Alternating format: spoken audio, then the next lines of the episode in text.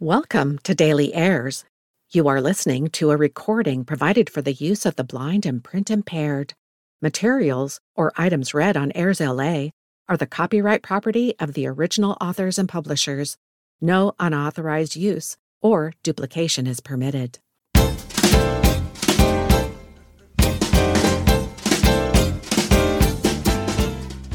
There's something new on Airs LA every day.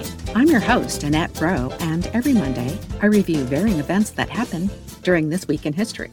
Brought to you from A&E Networks, the History Channel, and History.com. January 16. On this date in literary history, in the year 1605, groundbreaking novel Don Quixote is published. On January 16, 1605, Miguel de Cervantes's El Ingenioso Hidalgo Don Quixote de la Mancha, better known as Don Quixote, is published. The book is considered by many to be the first modern novel and one of the greatest novels of all time. The protagonist is a minor noble, Alonso Quixano, whose obsessive reading of chivalric romances drives him mad. He adopts the name Don Quixote and, along with his squire Sancho Panza, roams around La Mancha, a central region of Spain, taking on a number of challenges that exist entirely in his mind. Quixote attacks a group of monks, a flock of sheep, and most famously, some windmills he believes to be giants. The episodic story is intentionally comedic and its deliberately archaic language contributes to its satirization of older stories of knights and their deeds. Although Cervantes made only a modest profit off of its publication rights, the novel was republished across Spain and Portugal within the year. Over the next decade, it was translated and republished across Europe and widely read in Spain's American colonies. Over the subsequent centuries, critics have continued to praise, analyze, and reinterpret Don Quixote. Many analyses focus on the theme of the imagination and the more subversive elements of the text, which has been taken as a satire of orthodoxy, chivalry, patriotism, and even the concept of objective reality. The novel gave rise to a number of now common idioms in Spanish and other languages, including the English phrase tilting at windmills, and the word quixotic.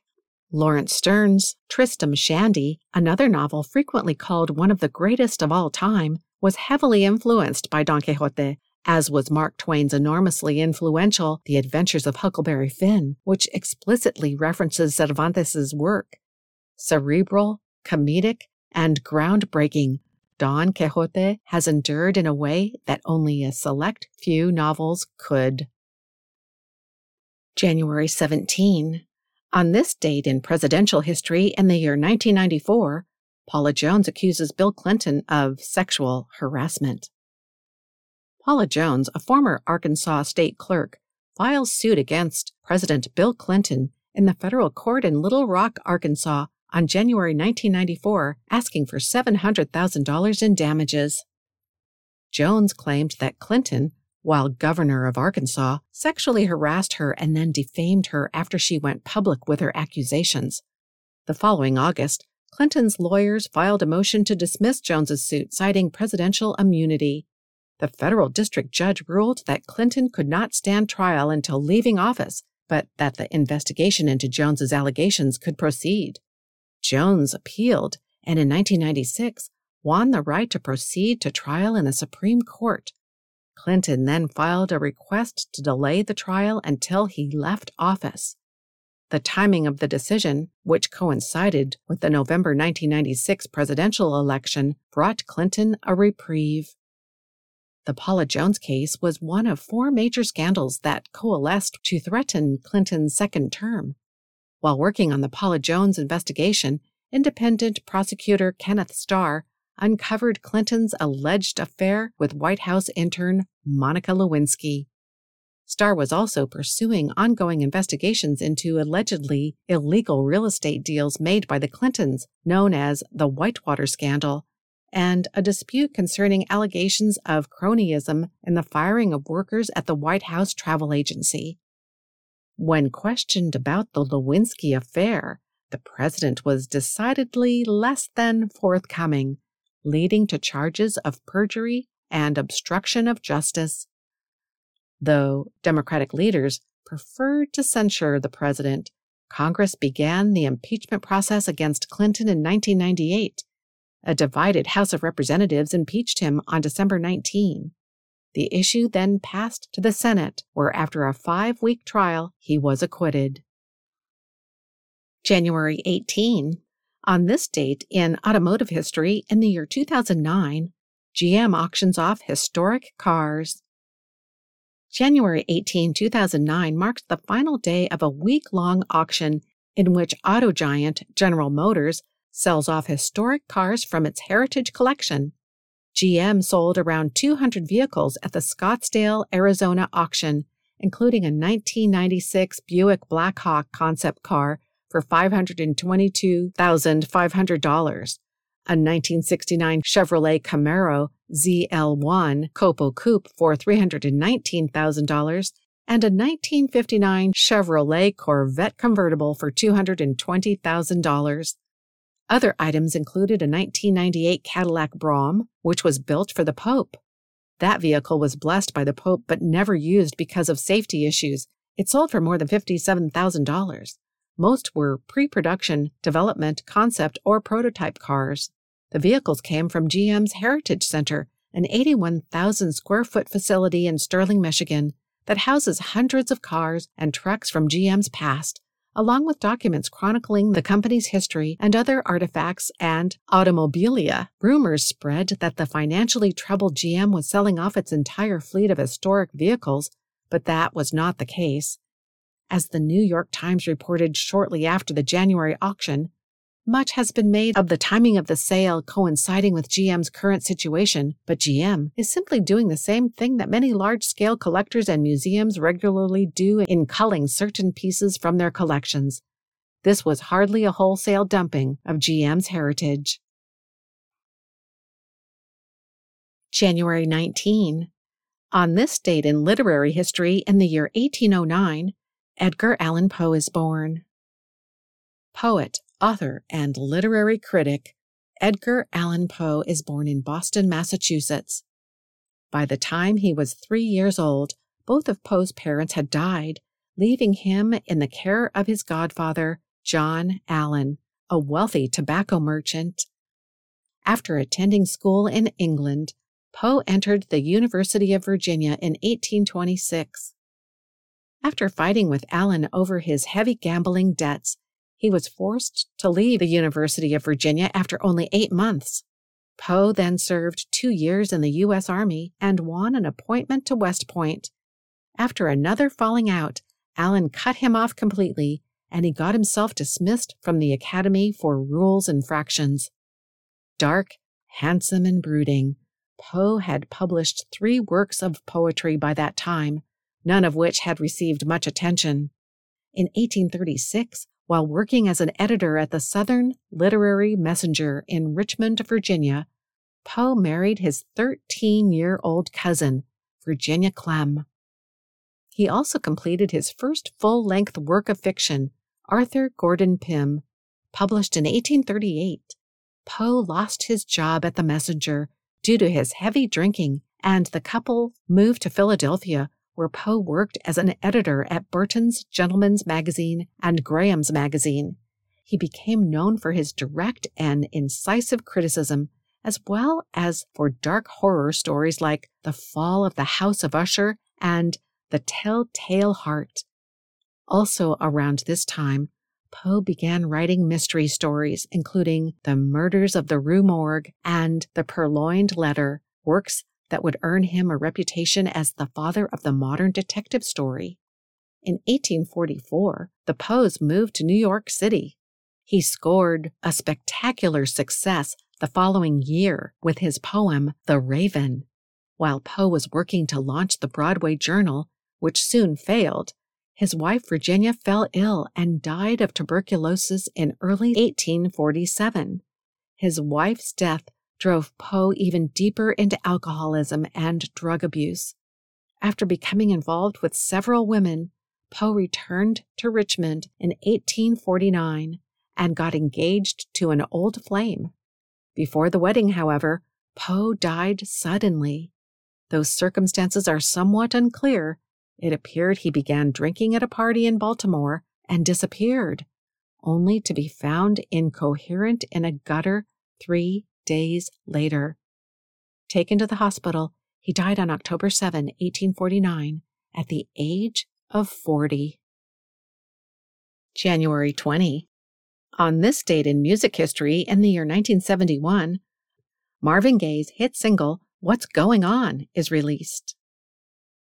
January 20, 1971, sees the release of Marvin Gaye's What's Going On. In addition to being a massive hit, the song marked a turning point in Gaye's career and in the trajectory of Motown. Gaye achieved popularity in the 1960s with songs like How Sweet It Is to Be Loved by You and I Heard It Through the Grapevine. Prime examples of the Motown sound, which blended soul, rock, and pop, and is often credited with a leading role in the racial integration of popular music in America. Gaye's record label, Tamla, was an imprint of Motown Records, and as such, Gaye's work was guided and supervised by legendary Motown founder Berry Gordy. Gaye's early music, like that of many Motown artists, was innovative and increasingly sexual, but hardly political. What's Going On originated with Renaldo Obie Benson, a member of the Motown group The Four Tops, who penned an early version after witnessing police violence against anti Vietnam War protesters in Berkeley, California. Benson took the song to Gaye, whose brother had recently returned from the war and whose cousin had died in it, and Gaye made it his own. The song's lyrics both implicitly references the violent rifts in American society, Mother, Mother, there's too many of you crying, and explicitly questions of war, why we don't need to escalate. War is not the answer, for only love can conquer hate. These lyrics made it ripe for controversy enough that Gordy discouraged Gaye from recording the song, saying, Don't be ridiculous, that's taking things too far. Ultimately, Gaye went on a recording strike to force Gordy to release What's Going On. Not many artists had the gumption or the clout to stand up to Gordy, and as such, the single's release foreshadowed his future disagreements with Gordy and eventually split with Motown. The single reached number two on the Billboard Hot 100 chart and would go on to be named the fourth greatest song of all time by Rolling Stone. The album, What's Going On, released the following May, was a concept album that further explored Gaye's opposition to the war as well as other sensitive topics like poverty and drug use.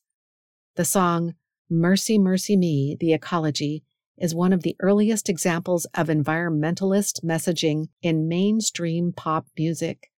Critics continue to rate the album and its title track among the most influential recordings in modern musical history.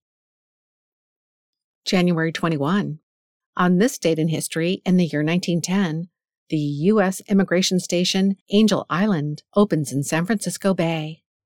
Referred to as the Ellis Island of the West, Angel Island in California's San Francisco Bay opens in January 21, 1910, as America's major port of entry for Asian immigrants. Over the next 30 years, an estimated 100,000 Chinese and 70,000 Japanese are processed through this station. Established as a military reserve during the Civil War, 20 acres of a 740 acre island was transferred for use as an immigrant station in 1905, according to the National Park Service.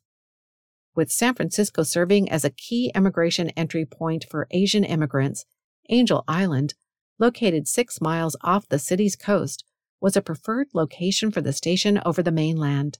Its location allowed for greater control over immigrant entry to the U.S prevented immigrants on the island from communicating with immigration on the mainland, and slowed the introduction of new or deadly diseases to the general population, according to the Park Service.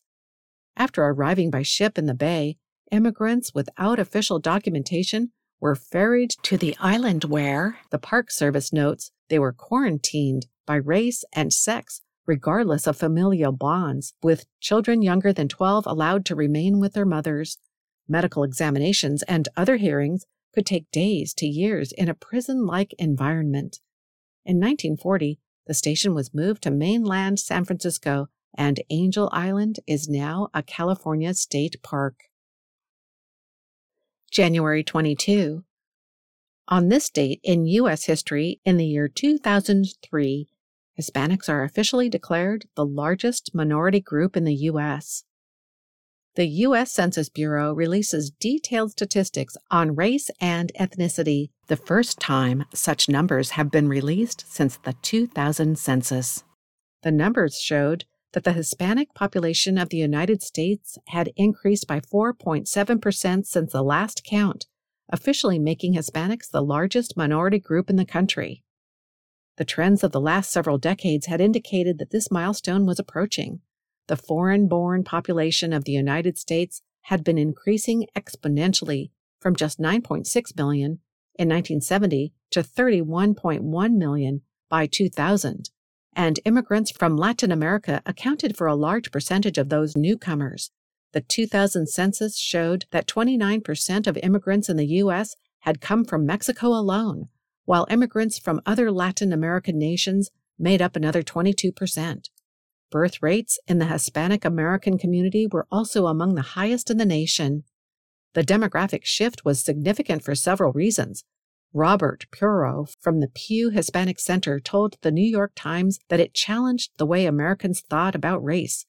Much of this nation's history is wrapped up in the interplay between black and white, he said. This serves as an official announcement that we as Americans cannot think of race in that way anymore. The announcement marked one of the inciting moments for an undercurrent of racism that has brewed in America ever since, as some whites have become increasingly concerned with birth rates and the notion that America will someday no longer be majority white. But Sonia Perez from the National Council of La Raza framed the landmark as a moment for unity. Rather than comparing groups, she said, we should be looking at the status of communities. The Hispanic Americans, represented by the census data, have had a profound effect on American society. In many parts of the nation, Spanish is now on at least equal footing with English, and American music and culture would be unrecognizable without the contributions of its largest minority group. And that wraps up our This Week in History podcast for January 16 through January 22. If you'd like to learn more about Airs LA, including streaming audio, podcasts, and more, we invite you to connect or follow us on LinkedIn, Twitter, Instagram, and Facebook social media platforms. This podcast is for the sole use of our blind and print impaired audience. Any unauthorized use is prohibited. I'm Annette Roe, and I'll return next week to bring you more events that happen during Next Week in History. Until then, thanks for listening.